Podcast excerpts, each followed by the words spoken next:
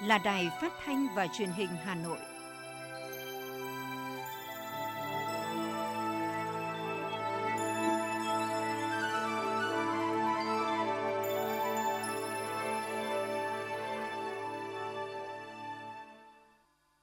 Xin kính chào quý vị và các bạn. Bây giờ là chương trình thời sự của Đài Phát thanh Truyền hình Hà Nội, phát trực tiếp trên sóng phát thanh tần số ép em chín mươi mê ga héc. Hôm nay thứ tư ngày mùng mười tháng mười một, chương trình có những nội dung chính sau đây.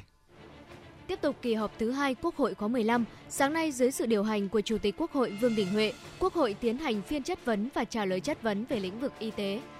Hà Nội trao tặng danh hiệu Nhà giáo ưu tú lần thứ mười lăm, tuyên dương các điển hình tiên tiến, nhà giáo tiêu biểu ngành giáo dục và đào tạo Hà Nội năm hai nghìn không trăm hai mươi mốt. Từ quý bốn năm hai nghìn không trăm hai mươi mốt và quý một năm hai nghìn không trăm hai mươi hai, Hà Nội sẽ triển khai tiêm vaccine phòng covid mười chín cho toàn bộ trẻ đủ từ mười hai đến mười bảy tuổi. Bộ Giao thông Vận tải đề xuất mở lại các đường bay quốc tế từ quý một năm hai nghìn không trăm hai mươi hai. Phần tin thế giới có những thông tin: Anh phê duyệt vaccine covid mười chín Sinovac, Sinopharm của Trung Quốc và Covaxin của Ấn Độ. Vaccine covid mười chín cho trẻ em Nga đang trong giai đoạn thử nghiệm cuối cùng. Kể từ ngày mười hai tháng mười một, Singapore nới lỏng kiểm soát với mười bốn quốc gia, trong đó có Việt Nam. Sau đây là nội dung chi tiết sẽ có trong chương trình. Thưa quý vị và các bạn, sáng nay tiếp tục chương trình làm việc kỳ họp thứ hai Quốc hội khóa mười lăm. Dưới sự điều hành của Chủ tịch Quốc hội Vương Đình Huệ, Quốc hội tiến hành phiên chất vấn và trả lời chất vấn. Phát biểu khai mạc phiên chất vấn, Chủ tịch Quốc hội Vương Đình Huệ cho biết, bắt đầu từ buổi sáng hôm nay, Quốc hội sẽ dành hai phẩy năm ngày để tiến hành phiên chất vấn và trả lời chất vấn. Đây cũng là phiên chất vấn đầu tiên của nhiệm kỳ Quốc hội khóa mười lăm. Theo Chủ tịch Quốc hội, trong suốt các nhiệm kỳ vừa qua, hoạt động chất vấn không ngừng được đổi mới, nâng cao hiệu quả, đáp ứng nhu cầu của cử tri cả nước, làm cho hoạt động chất vấn không chỉ là hoạt động để nâng cao chất lượng giám sát của Quốc hội, mà còn nâng cao tính tương tác, góp phần thực hiện tốt các mục tiêu, nhiệm vụ đề ra. Căn cứ đề nghị của sáu mươi ba đoàn đại biểu Quốc hội, ý kiến của đại biểu Quốc hội, ý kiến của cử tri và những vấn đề được quan tâm qua các phiên thảo luận tổ liên quan đến tình hình kinh tế xã hội. Quốc hội sẽ tiến hành chất vấn đối với bốn nhóm vấn đề: y tế, lao động, việc làm và các vấn đề xã hội. Các vấn đề liên quan đến kinh tế vĩ mô, đầu tư công, phục hồi kinh tế trong và sau đại dịch, giáo dục và đào tạo. Cuối phiên thảo luận, Quốc hội sẽ dành thời gian để Thủ tướng Chính phủ báo cáo thêm các vấn đề đại biểu quan tâm và trực tiếp trả lời chất vấn của đại biểu Quốc hội. Chủ tịch Quốc hội Vương Đình Huệ đề nghị mỗi đại biểu lựa chọn vấn đề tâm đắc nhất, đặt câu hỏi chất vấn ngắn gọn, trọng tâm trong vòng một phút, Bộ trưởng trả lời trong phạm vi ba phút, theo tinh thần hỏi nhanh, đáp gọn. Đề nghị đại biểu Quốc hội cố gắng lựa chọn một hoặc cùng lắm là một hai vấn đề trọng tâm thôi để đặt vấn đề và để chất vấn Bộ trưởng, để tạo điều kiện cho Bộ trưởng và các cái trưởng ngành có thể ghi chép được, lĩnh hội được cái ý mà đại biểu Quốc hội muốn hỏi gì và muốn chất vấn gì. Nhưng mỗi đại biểu Quốc hội chỉ nên lựa chọn một hoặc vài vấn đề mà thấy tâm đắc nhất và quan trọng nhất để hỏi. Và cố gắng là có cái tốc độ nêu vừa phải, rõ ràng để Bộ trưởng và trưởng ngành có thể ghi chép và lĩnh hội được vấn đề cần chất vấn của đại biểu Quốc hội.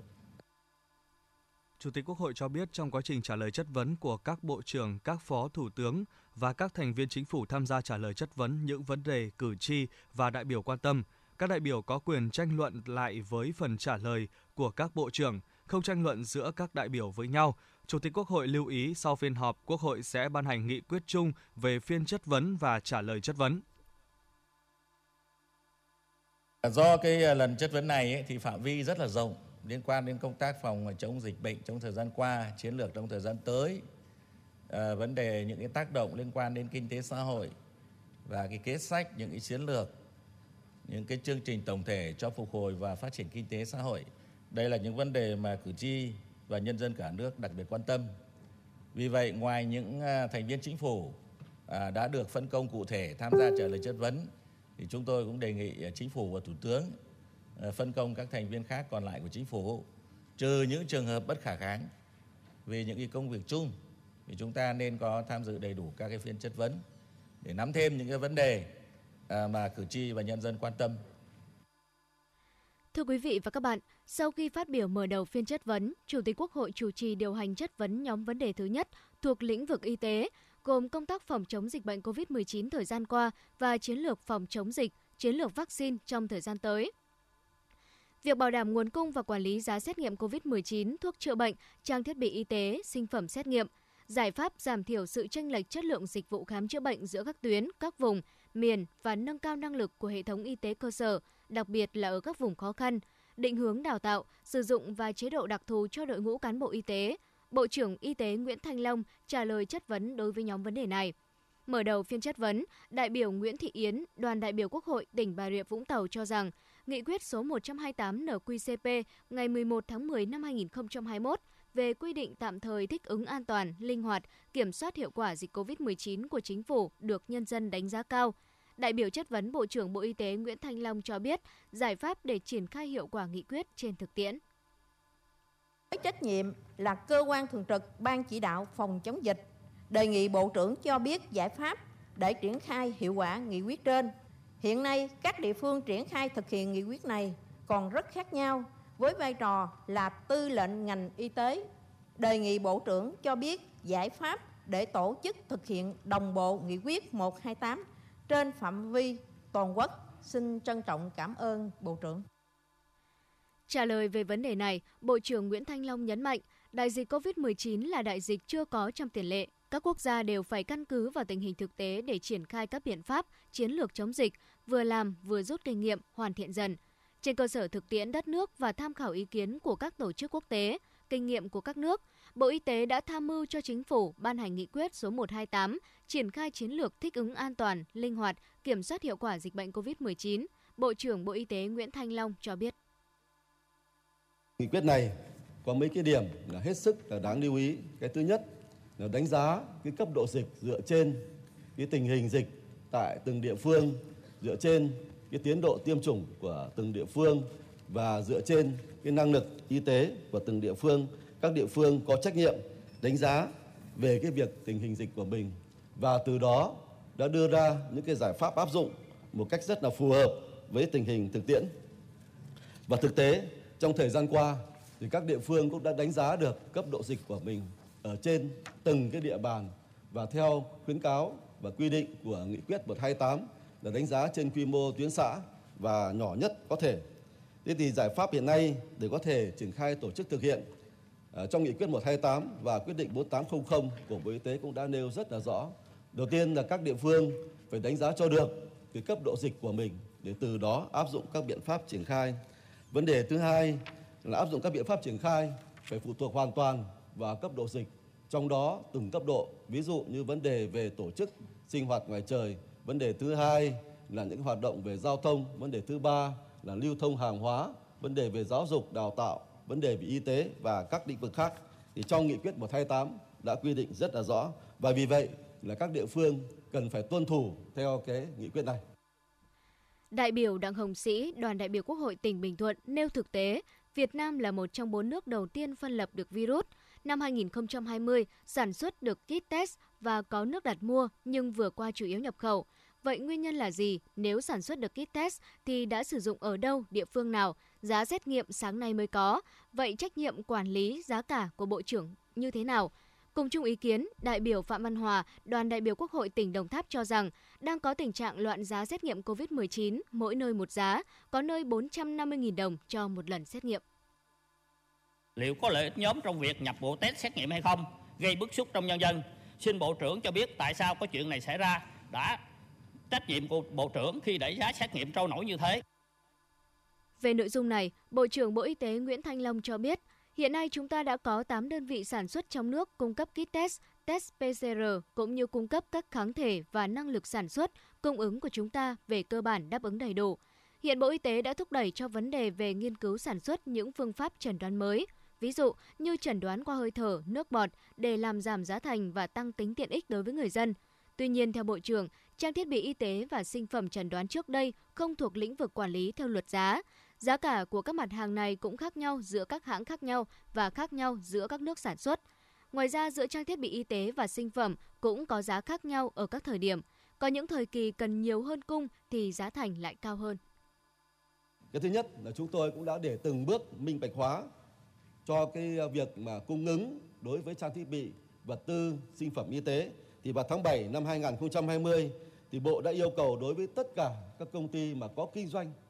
rồi là có cái sản xuất đối với trang thiết bị y tế là phải công khai trên cổng của Bộ Y tế niêm yết giá. Và cho đến thời điểm hiện nay thì xin báo cáo với các quý vị đại biểu Quốc hội đã đã có sáu mươi chín nghìn hai trăm ba mươi lăm sản phẩm đã niêm yết giá và kết quả đấu thầu là chín mươi ba nghìn hai trăm năm mươi ba kết quả đã được niêm yết giá trên cái cổng công khai của Bộ Y tế.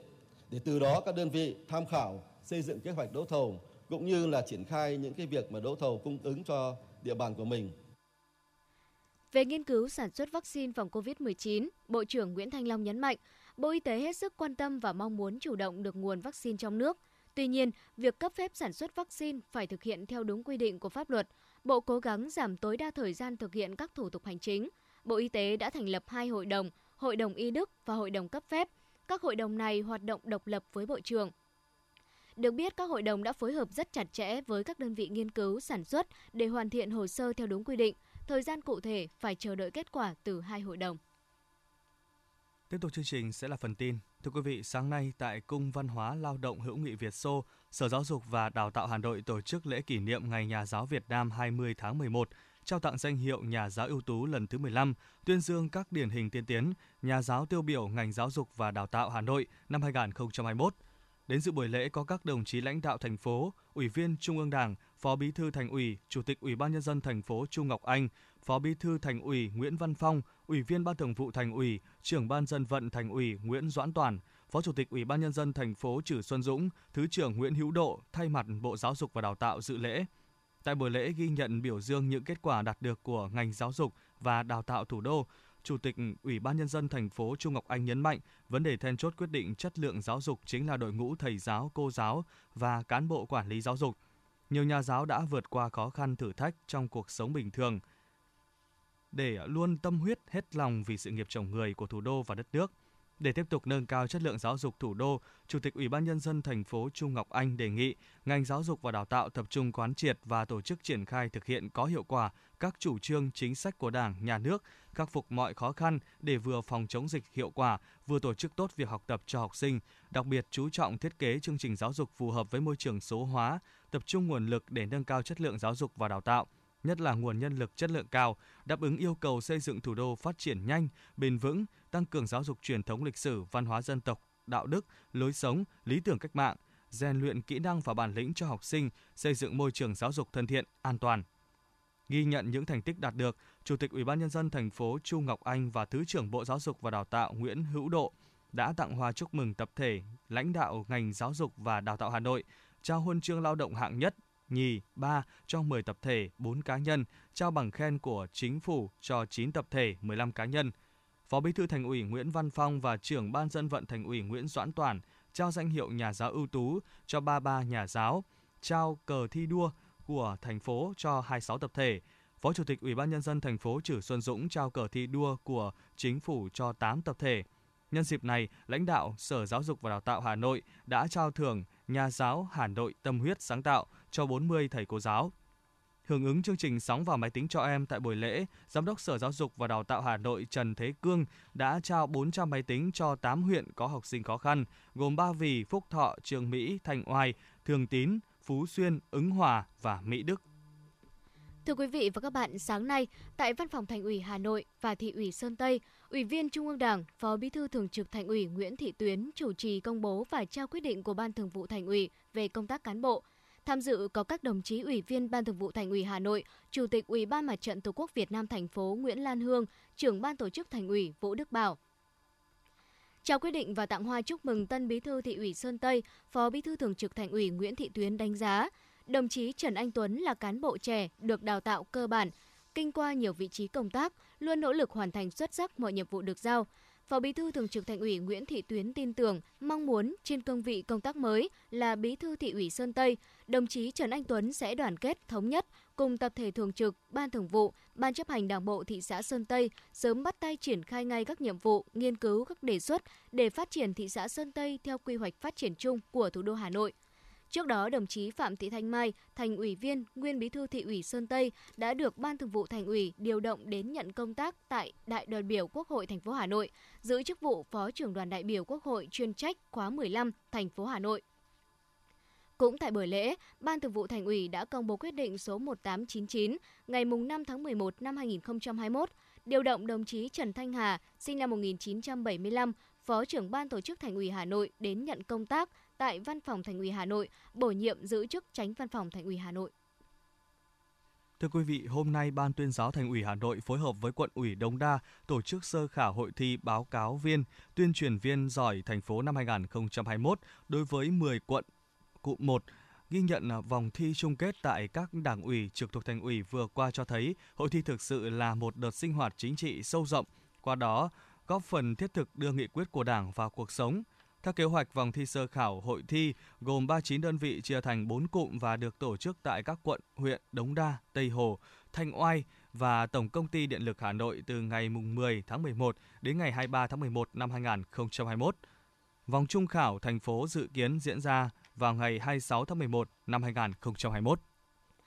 Tiếp nối thành công của chương trình hỗ trợ trực tuyến giải đáp chính sách thuế và các thủ tục hành chính thuế trên website của Cục Thuế Hà Nội diễn ra vào tháng bảy năm hai nghìn không trăm hai mươi mốt, Cục Thuế Hà Nội sẽ tổ chức chương trình trực tuyến giải đáp chính sách thuế và các thủ tục hành chính thuế trên website với chủ đề Cục Thuế Thành phố Hà Nội tháo gỡ khó khăn đối với các doanh nghiệp, người nộp thuế trên địa bàn thành phố Hà Nội trong bối cảnh dịch covid mười chín. Thời gian dự kiến diễn ra vào ngày mười sáu tháng mười một năm hai nghìn không trăm hai mươi mốt, buổi sáng từ tám giờ ba mươi phút đến mười một giờ ba mươi phút, buổi chiều từ mười ba giờ ba mươi phút đến mười sáu giờ ba mươi phút. Chương trình tập trung giải đáp về chính sách hỗ trợ người nộp thuế, gia hạn, miễn giảm thuế cho doanh nghiệp, hộ kinh doanh bị ảnh hưởng bởi covid mười chín, các vướng mắc khi triển khai áp dụng hóa đơn điện tử theo Nghị định số một trăm hai mươi ba năm hai nghìn không trăm hai mươi, quy định về hóa đơn chứng từ và Thông tư số bảy mươi tám năm hai nghìn không trăm hai mươi mốt, hướng dẫn thực hiện một số điều của Luật Quản lý thuế, Nghị định số một trăm hai mươi ba năm hai nghìn không trăm hai mươi. Để tham gia chương trình, người nộp thuế truy cập vào website của Cục Thuế Hà Nội, đặt câu hỏi quan tâm để được Cục Thuế Hà Nội trả lời trực tiếp trên website. Giao diện chương trình hỗ trợ trực tuyến của Cục Thuế Hà Nội chỉ được mở trên website trong thời gian diễn ra chương trình. Tổng Liên đoàn Lao động Việt Nam vừa ban hành công văn về việc sửa đổi đối tượng được lùi đóng kinh phí công đoàn. Theo đó, nhiều doanh nghiệp được lùi đóng kinh phí công đoàn đến hết năm hai nghìn không trăm hai mươi mốt. Đối tượng được lùi đóng kinh phí công đoàn là các doanh nghiệp bị ảnh hưởng bởi đại dịch covid mười chín, dẫn đến phải giảm từ mười phần trăm lao động tham gia bảo hiểm xã hội trở lên so với thời điểm tháng một năm hai nghìn không trăm hai mươi mốt, kể cả lao động ngừng việc, tạm hoãn, thực hiện hợp đồng lao động, thỏa thuận nghỉ không hưởng lương. Về thời gian thực hiện, trước mắt lùi thời điểm đóng kinh phí công đoàn đến ngày ba mươi mốt tháng mười hai năm hai nghìn không trăm hai mươi mốt. Trước đó cuối tháng năm, Đoàn Chủ tịch Tổng Liên đoàn Lao động Việt Nam đã đồng ý cho các doanh nghiệp sản xuất kinh doanh bị ảnh hưởng bởi dịch covid mười chín có số lao động đang tham gia bảo hiểm xã hội phải tạm thời nghỉ việc từ năm mươi phần trăm trong tổng số lao động thuộc đối tượng tham gia bảo hiểm xã hội bắt buộc trở lên được lùi thời điểm đóng kinh phí công đoàn đến ngày ba mươi mốt tháng mười hai năm nay.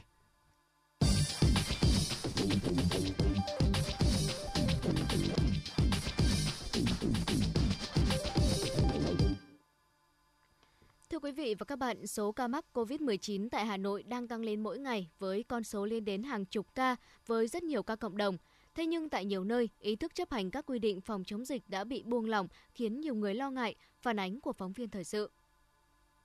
Từ sáu mươi bảy ca nhiễm trong ngày ba tháng mười một, con số này đã tăng lên một trăm lẻ bốn ca vào ngày bốn tháng mười một và lập đỉnh một trăm ba mươi ba ca vào ngày năm tháng mười một. Từ ngày sáu tháng mười một đến nay, số ca mắc mới tại Hà Nội duy trì ở mức từ tám mươi đến hơn hai trăm ca, trong đó số ca mắc trong cộng đồng chiếm chủ yếu. Ngay sau khi đưa vào hoạt động, đoàn tàu Cát Linh-Hà Đông đã nhận được sự quan tâm lớn của người dân thủ đô. Với việc miễn phí vé mười lăm ngày đầu tiên, hàng vạn người đã tới đây mỗi ngày để trải nghiệm đi tàu. Và đó cũng là một trong những nguy cơ lớn có thể lây lan dịch bệnh khi các khuyến cáo năm K của Bộ Y tế không được đáp ứng. Chị Nguyễn Ngọc Hân, phường Hàng Đào, Hoàn Kiếm, Hà Nội và chị Lương Thị Thúy Hạnh, phường Thanh Lương, quận Hai Bà Trưng nói. À, đường sắt trên cao thì lại quá là đông, từ người lớn rồi trẻ con rồi mọi thứ. Chen chúc thì bản thân tôi tôi cũng thấy rất là sợ, tại vì là như thế thì rất là kinh khủng mà cũng không kiểm soát được cái lượng người lên xuống rồi đi về đâu ra làm sao. Tức là mọi người mà đi cái phương tiện đường sắt Cát Linh Hà Đông ấy thì cũng lên thực hiện theo cái tức là năm mươi phần trăm số ghế và mọi người thì ví dụ khẩu trang và sát khuẩn các thứ để phòng tránh dịch bệnh. Không chỉ nhà ga, bến xe, tại các địa điểm công cộng như công viên, nhiều người cũng không đeo khẩu trang khi đi ra ngoài. người dân vô tư tập trung chuyện trò, chơi thể thao và bỏ qua các biện pháp phòng chống dịch bệnh. Điều đó khiến người dân xung quanh cảm thấy rất lo lắng. Anh Vũ Trọng Đức, phường Đông Mác, Hai Bà Trưng, Hà Nội cho biết. Tôi thấy cái đấy là công việc của nhà nước quản, quản lý thôi, chứ còn nhân dân thì chả biết thế nào cả. Người ta cứ thoải mái thôi, chứ còn chính quyền phải là sát sao hơn, chứ còn nhân dân người ta không tự giác, không ý thức, chưa sợ chết đâu.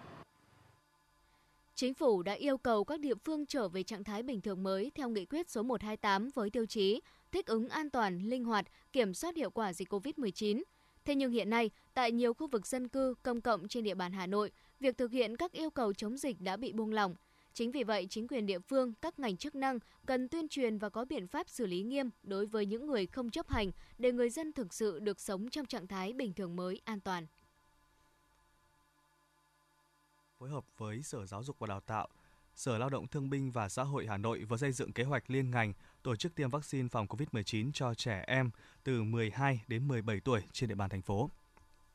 Theo kế hoạch này, Hà Nội sẽ triển khai tiêm vaccine phòng covid mười chín cho toàn bộ trẻ đủ mười hai đến mười bảy tuổi, bao gồm trẻ đi học tại các trường đóng trên địa bàn thành phố và trẻ không đi học sinh sống tại Hà Nội,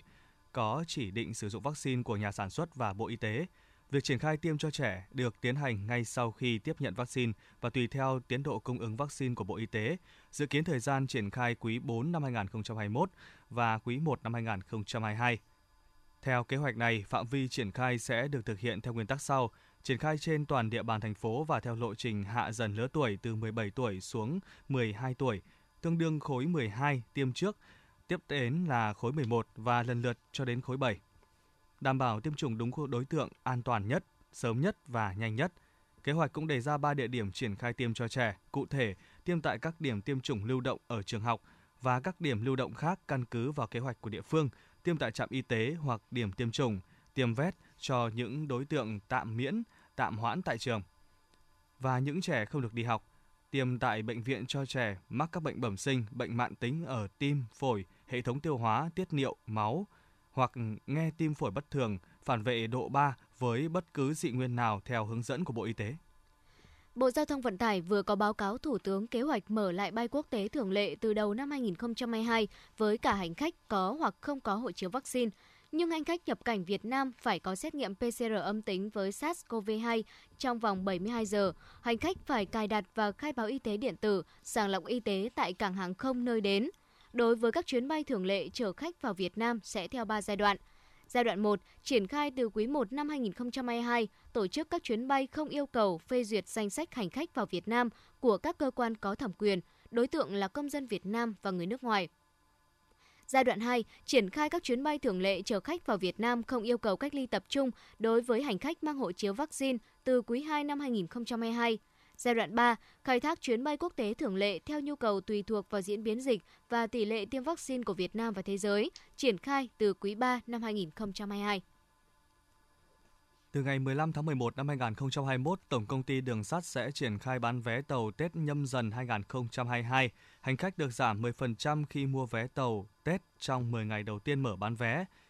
Lịch chạy tàu Tết được tính từ ngày hai mươi tháng một năm hai nghìn không trăm hai mươi hai đến hết ngày mười ba tháng hai năm hai nghìn không trăm hai mươi hai, chia làm ba giai đoạn trước, trong và sau Tết. Đợt đầu tiên mở bán vé gồm các đoàn tàu Thống Nhất Bắc Nam ét e mười hai, ét e ba mươi tư, ét e năm mươi sáu, ét e bảy mươi tám và các đoàn tàu địa phương. Đặc biệt, hành khách được giảm mười phần trăm khi mua vé đi tàu Tết trong mười ngày đầu tiên mở bán vé. Hành khách mua vé trước ngày mùng một tháng một năm hai nghìn không trăm hai mươi hai được giảm ba mươi phần trăm thuế giá trị gia tăng, tương đương từ hai phẩy bảy đến ba phần trăm tổng giá trị vé tàu. Hành khách có thể mua vé qua ba phương thức: mua trực tiếp tại các cửa bán vé trong các ga đường sắt hoặc qua các đại lý bán vé tàu hỏa của Đường sắt Việt Nam,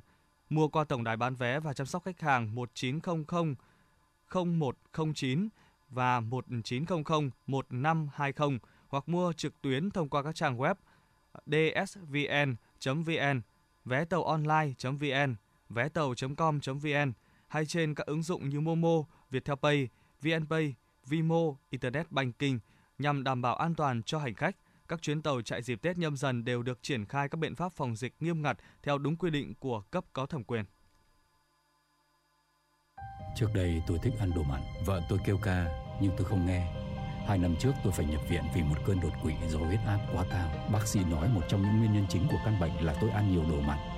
Căn bệnh này không chỉ làm khổ tôi mà còn biến tôi trở thành gánh nặng cho gia đình.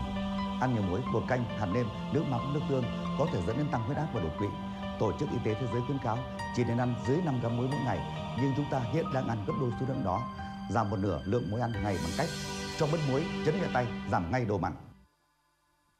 Xin chuyển sang phần tin thế giới. Thưa quý vị và các bạn, Pakistan và Taliban đạt thỏa thuận ngừng bắn hoàn toàn. Thỏa thuận này đạt được sau các cuộc đàm phán do chính quyền Taliban ở nước láng giềng Afghanistan giúp dàn xếp. Thỏa thuận ngừng bắn hoàn toàn giữa hai bên sẽ có hiệu lực trong vòng một tháng và có thể được gia hạn. Singapore sẽ tiếp tục triển khai các biện pháp nới lỏng hạn chế trong thời gian tới khi tình hình dịch bệnh cơ bản được kiểm soát. Cụ thể, từ ngày mười tháng mười một, những người trong cùng hộ gia đình đã tiêm chủng đầy đủ có thể tụ tập tối đa năm người. Tuy nhiên, với các gia đình khác nhau, giới hạn này vẫn là hai người. Các hoạt động trong trường học cũng dần được nối lại, công suất tại các rạp chiếu phim, các buổi biểu diễn trực tiếp và các sự kiện hội nghị, triển lãm cũng sẽ được tăng lên. Singapore cũng nới lỏng một số biện pháp kiểm soát biên giới với mười bốn quốc gia khác, trong đó có Việt Nam kể từ mười hai tháng mười một tới. Du khách từ nước này sẽ chỉ phải xét nghiệm trước khi nhập cảnh, cách ly tại nơi cư trú và xét nghiệm pê xê rờ vào ngày cuối cách ly. Ngoài ra, Singapore cũng nới lỏng kiểm soát biên giới, thiết lập thêm làn đi lại dành cho người đã tiêm vaccine từ ba quốc gia bao gồm Malaysia, Phần Lan và Thụy Điển từ ngày hai mươi chín tháng mười một tới. Nga đã phát triển một loại vaccine phòng covid mười chín để bảo vệ trẻ em và đang trong giai đoạn thử nghiệm cuối cùng. Thông tin này được Bộ trưởng Bộ Y tế Nga Mikhail Murasko công bố mới đây, trong bối cảnh nước này vẫn ghi nhận hơn bốn mươi nghìn ca nhiễm mới covid mười chín mỗi ngày. Số trẻ em bị nhiễm bệnh ngày càng nhiều hơn. Anh đã bổ sung vaccine Sinovac, Sinopharm của Trung Quốc và Covaxin của Ấn Độ vào danh sách các vaccine covid mười chín được phê duyệt của nước này. Đồng thời, Anh cho biết sẽ công nhận các loại vaccine covid mười chín trong danh sách sử dụng khẩn cấp của Tổ chức Y tế Thế giới vào cuối tháng mười một. Cụ thể, những thay đổi trên có hiệu lực từ ngày hai mươi hai tháng mười một, mang lại lợi ích cho những người được tiêm chủng đầy đủ từ các quốc gia khác, bao gồm cả các tiểu vương quốc Ả Rập Thống Nhất, Malaysia và Ấn Độ.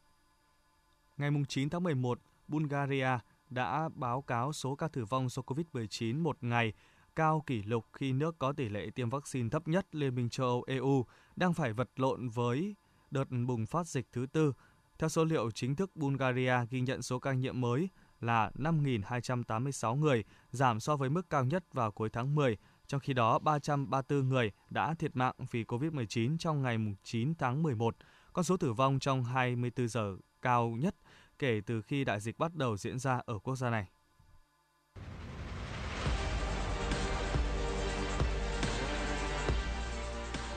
Bản tin thể thao. Bản tin thể thao.